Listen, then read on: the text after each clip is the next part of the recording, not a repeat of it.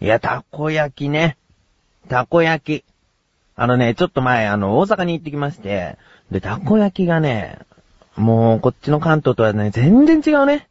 うーん、どんなに、こっちの関東の屋台で、あの、たこ焼き屋さんが並んでいようと、やっぱりね、大阪のたこ焼きっていうのは、あの、敷き詰めていくと、ジャンルが違うのかなっていうぐらい違うね。うーん。なんかね、関東は、うん、もう、大体ちょっと、べちゃっとしてるね。で、まあお店によっては、外がカリッとしてるのもあるんだけど、そのカリッとしてるのも、カリッとしすぎになってるところがあるね、関東はね。それにつけて大阪は、そのカリっていう具合とトロっていう具合が、またね、絶妙なんですよね。まあね、自分が食べたのは、普通のソースたこ焼きも食べたんですけど、あの、そこのお店では、なんだろうな、あの、牛丼のお持ち帰りのような、そういうちょっとした、え、縁がついた入れ物の中に、たこ焼きが6個入って、で、ネギをふんだんに入れて、で、その上に半熟卵を乗っけて。うん。そういうちょっと変わったたこ焼きが売りなところもあるんですけど、そこは。そこのたこ焼きもうまかったですね。うーん。よくね、その上にネギがバーッと乗っかってても、その平たいお皿だと全部取り切れないんだよね。うーん。なんか、結局用事で食べるから、ボロボロボロボロそのネギ落ちちゃうじゃないですか。だけどそこはお箸で、あえてもうお箸で食べるっていうね。うん。いや、よかったですね。で、その1店舗だけじゃ、ね、まだまだ、まだまだたこ焼き食べたいっていうね、思って、もう1店舗行ったんですね。うん。で、そこは比較的、周りのお店と比べると、小粒ですね。まあ、小粒っていうほど小粒じゃないけど、まあ、最近のは大粒が多いような気がして、そこはちょっと小さめです。うん。で、何が違うかっていうと、これはね、驚いたのがね、そのたこ焼き器の、その、まあ、丸いのがボコボコボコボコなってるんだけど、まあ、四角いじゃないですか、縁が。うん。その液体とかジョーって入れると、とりあえずもうまんべんなく入れちゃうような感じで四角いじゃないですか。で、その四角いところにある程度焼けてきてタコ入れた後に、揚げ玉をびっしり入れるんですよ。えー、これ、揚げ玉焼きじゃねえかっていうぐらい入れるんだ。だけど、それが、なんか歯触りを出したり、風味を増させたりするみたいで、そのね、まあ、まず、その、何もつけずに食べてみた方がいいってことで、何もつけずに食べたら、うーん、うまかったね。えー、家でね、ほんとたこ焼き焼く機会があったら、一回、そのもう揚げ玉尽くしでちょっと作ってみたくなるぐらいうまかったですね。で、その後、ご自由にっていう感じで、あの、ソースとかマヨネーズとか、鰹節とか、あの、自分でかけるところで、で、かけるんだけど、なんだかんだね、自分はね、その、何もかけないのがうまいなと思って、ちょっと、取り返しがつかない感じなんだけど、まあ、それでもうまい。ソースかけても全然美味しいから、あの、よかったんですけどね。もうね、その、揚げ玉の虜？あーもう本当に、うんまあそんな、こんなで、えー大阪行ってもブクブク太ってしまう、菊池がお送りいたします。第57回になります。菊池城のなだらか向上心。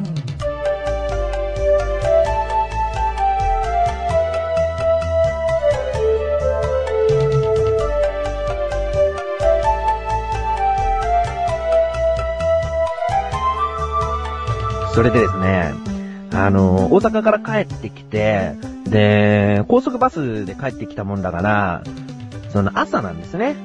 うん。で、朝、もうその日自分は仕事なんですよ。うん。で、仕事だと思って。でも全然、あの、もう嫌な気持ちじゃなくて、バスでちゃんと寝れてるんで、うん。まあ、ちょっと早い出勤だけど、よし、じゃあ仕事を頑張ろうと思って。そしたらね、でもね、若干寝不足気味なところもあるから、集中力が途切れやすくなってるんですね。そこで、前、なだらか向上心で、その、自力80%のコーナーでお話ししたんですけれども、好きな音楽を聴くと集中力が増すっていうね。うん。あ、そうだ。もうじゃあ好きな音楽聴こうと思って。で、あの、音楽をちょっとかけながら仕事をしてたんですけど、どうもね、効果が発揮されないんですよね。うーん。で、その時に聞いてたのは、まあ、いわゆる普通の、あの、ジャパニーズポップスなんですけども、あのー、ちょっとね、それでもダメだったんですよね。集中力がつかなかった。で、で自分の、その、MP3 プレイヤーを常にパソコンにつけっぱなしにしてるものがありまして、そっから音楽をちょっと探したんですね。何がいいかなと思って。ちょっとだけ疲れてるから、もうこのね、自分の体に何の音楽を取り入れると、集中力増すかと、こうちょっとバーっと見てったら、目に留まったのが、海援隊？自分はあの海援隊のアルバム3枚持ってまして、その3枚とも全部入れてあるんですね。うん。だから全部で36、7曲かな？うん。入ってまして、ああ、ちょっと久しぶりに海援隊聴こうと思って。うん。もう一時期本当にハマってて、毎日毎日聴いてたぐらいだから、好きなアーティストなんですね。うん。で、海援隊聴こうと。でね、海援隊の曲が、わ、これぴったりだと思って。仕事が進む進むと思って。ああ、自分の体が求めてたのは海援隊だったのかと。ああ、よかった。じゃあこのままもう海援隊流して仕事集中しようと思ってね。で、仕事してたんですよ。だけど、とある曲になって、その、集中するどころか、涙が出てきちゃって。で、その曲っていうのが、ライスカレーという曲で、で、まあ、どういう曲か、本当に簡単な説明をしますと、まあ、久々に、えー田舎に帰ってきたと。田舎に帰ってきて、あの、もう食べてきたよって言ったのに、お母さんは、そのね、じゃがいもいっぱいの、もう子供の頃からずっと変わらないじゃがいもだらけのカレーを、あの作ってあるから食べなと。うん食べてきたよって言ったのに、結局テーブルに出されて、それを食べたよっていう。で、それを食べたら小さい頃の思い出が蘇ってきて、こんなことあったね、こんなことあったな、つって。いろいろ思い出すんですね。で、田舎に帰ってきたもんだから、その、布団でね、その晩寝ようってことになった時に、お母さんとちょっと一緒に寝ようかっていうね、あの、ことになって。で、その、いろいろあったけども、まあお母さん長生きしろよっていうね、歌なんですよ。で、これが1番から3番までありまして、それぞれの場面を歌っている歌なんですよ。これがね、あの、泣けるんですね。なんかね、切ないっていうかね、うーん、いい歌だなぁと思って。でね、前々からもう自分はもうこの歌好きだったから、もうね、あれなんだけど、やっぱり泣けるなぁと思うぐらいだったんだけど、で、しばらく仕事してて、ずっとその間海援隊が流れてて、今度はね、ちょっとね、本格的にもうボロボロ涙が出てきちゃったのが、Boys and Girl Don't Cry っていうね、歌なんですよ。これ、あの、英語の題名ですけども、海援隊のアルバムに入っている曲なんですね。うん、で、これは、あの、ちょうど思春期を終えたあたりの、その、男の子、女の子に向けて歌ってる歌なんですね。うんでね、これも、これはもうね、ちょっと説明しようがない。あのね、ぜひ、聞いていただけたらね、あの、何かしら感じるところあると思いますよ。ボーイズガール、ドントクライです。うん、あの、武田哲也さんが、まあ、ボーカルじゃないですか、海援隊というのは。でね、その、武田哲也さんが語りを始めるんですね。うん。あの、母へ捧げるバラードは、あの、大半があの、語りですけども、その歌も最初は語りが入るんですよ。その語りがね、なんか、こう、どちらの立場になって自分は聞くか。うん。親の立場になって聞くか、子供の立場になって聞くか。もう、どちらともなんか切ない気持ちになってね。あの、ジーンとくるものがありますね。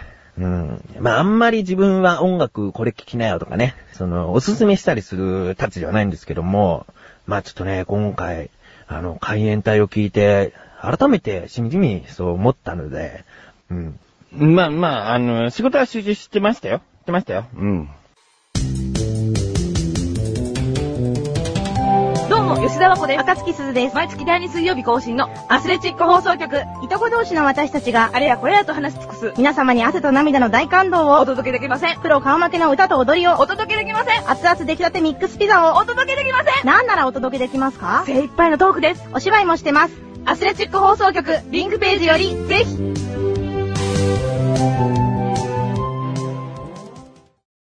自力80%。このコーナーでは日常にある様々な疑問や質問に対して自分で調べ自分で解決していくコーナーでもあり、リスナーの方からのご相談やお悩み解決していくというコーナーです。今回の疑問。最近、あれですね。成人式、成人式、成人の日がありましたね。うん。で、成人の日、なんか、曖昧じゃないですか。うん。前までは、1月15日が成人の日だったんです。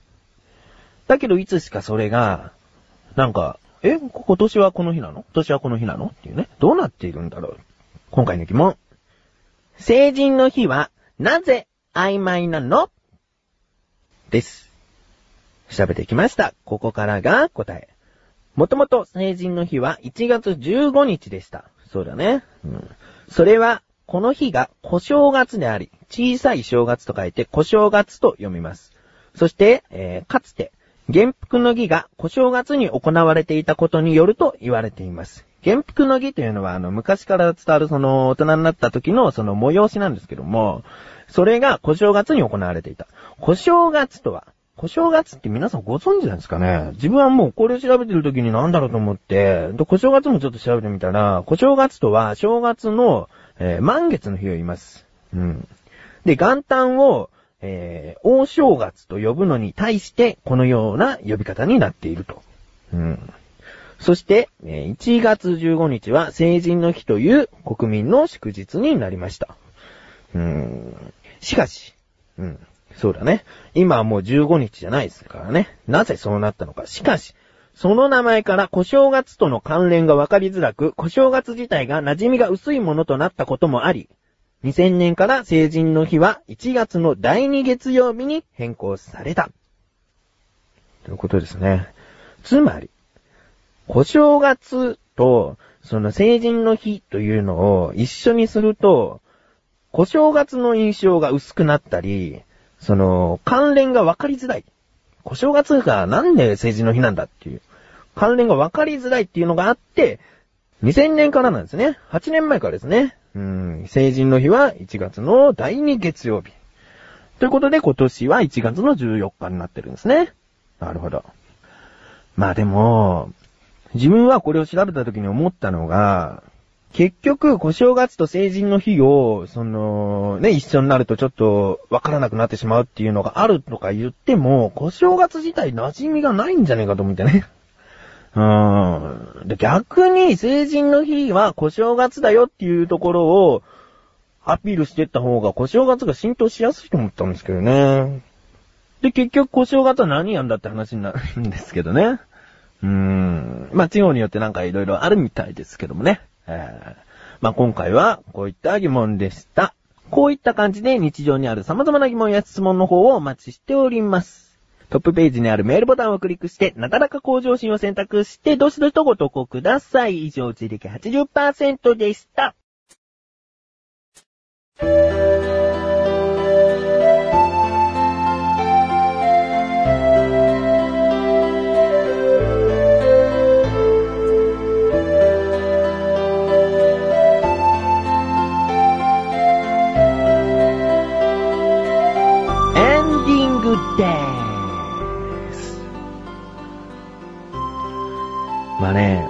収録はね、大阪から帰ってきて、ねちょっと、ちょっと疲れた体で仕事してきて、で、今収録に至ってますね。